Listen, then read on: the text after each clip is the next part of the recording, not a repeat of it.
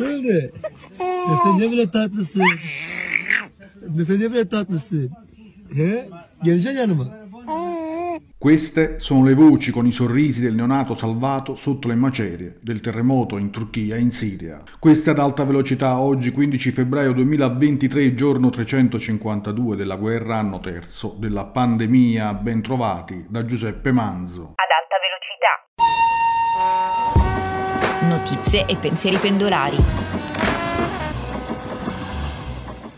Oggi parliamo del dramma che resta sul terreno dopo il devastante terremoto in Turchia e in Siria. In Turchia il numero totale dei bambini che vivono nelle 10 province colpite dai due terremoti era di 4,6 milioni. In Siria sono 2 milioni e mezzo i bambini colpiti, in totale sono 7 milioni i bambini interessati, con le loro famiglie hanno disperato bisogno di ulteriore supporto. Molti membri del personale delle organizzazioni partner locali di UNICEF e i primi soccorritori sono stati uccisi, feriti, sfollati, i loro uffici e attrezzature sono stati distrutti. Tutti, ovunque, hanno bisogno di maggiore sostegno, più acqua sicura, calore, più ripari, più medicine, più fondi. Ascoltiamo Andrea Iacomini, portavoce di UNICEF Italia.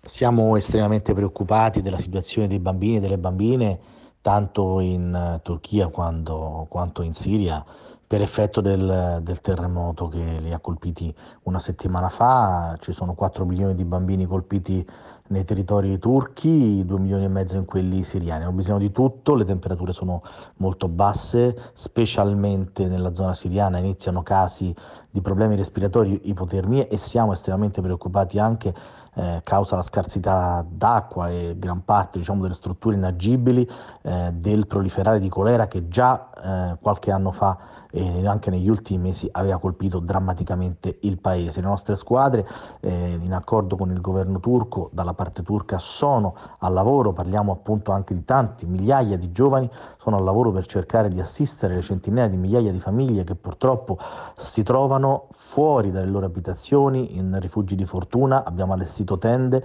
e c'è bisogno di tutto, coperte, medicinali, cibo, i bambini e le bambine vivono davvero in condizioni molto difficili. Nella parte siriana stiamo agendo con ONG partner, specialmente per quanto riguarda i bambini sotto i due anni e le mamme e le donne incinta, perché eh, specialmente questi ultimi hanno bisogno di cibo e di eh, alimenti terapeutici e ehm, nutrienti. Le famiglie dunque e i bambini dormono per strada, nei centri commerciali, nelle scuole, nelle moschee, nelle stazioni, sotto i ponti. Stanno con i bambini in spazi aperti per paura di tornare a casa e senza poter valutare i danni strutturali e il potenziale impatto di probabili scosse di assestamento. Ciò significa che decine di migliaia di famiglie sono esposte alle intemperie in un periodo dell'anno in cui le temperature sono molto rigide la neve, la pioggia gelata sono frequenti. Ogni giorno aumentano le notizie sul numero di bambini che soffrono di ipotermia e infezioni respiratorie. In Siria la risposta salvavita immediata di UNICEF comprende la fornitura di acqua sicura da bere, abiti invernali, aiuti medici e nutrizionali. In Turchia l'invio di vestiti, di kit igienici per le famiglie, neonati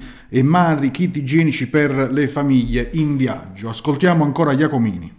Naturalmente siamo preoccupati per quelle centinaia di migliaia di bambini soli, eh, stiamo cercando di ricongiungerli, di censirli, di trovare un meccanismo per il quale appunto molti di loro devono essere soprattutto protetti. A inizio del terremoto erano 500, oggi sono oltre 10.000, quindi la situazione anche per quanto riguarda i bambini vittime del terremoto eh, che restano senza genitori o che restano senza un genitore è abbastanza complessa, stiamo cercando proprio di realizzare, di sviluppare questa attività.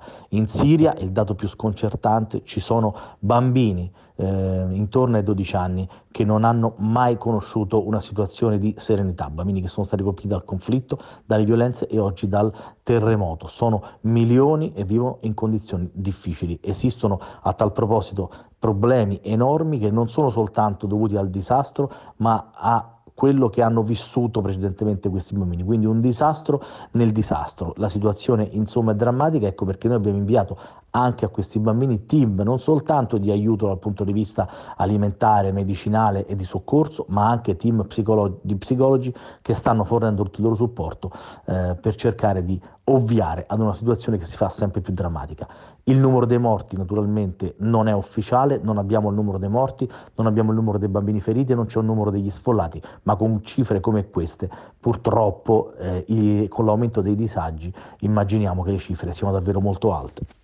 Questa puntata termina qui, vi ricordo dalle 12 notiziario GRS online con le sue notizie di attualità dall'Italia e dal mondo, siamo anche su Facebook, Twitter, Instagram e TikTok. Prima di salutarvi, ecco cosa diceva Sandro Pertini dopo il terremoto dell'Irpinia. Credetemi, il modo migliore di ricordare i morti è quello di pensare ai vivi.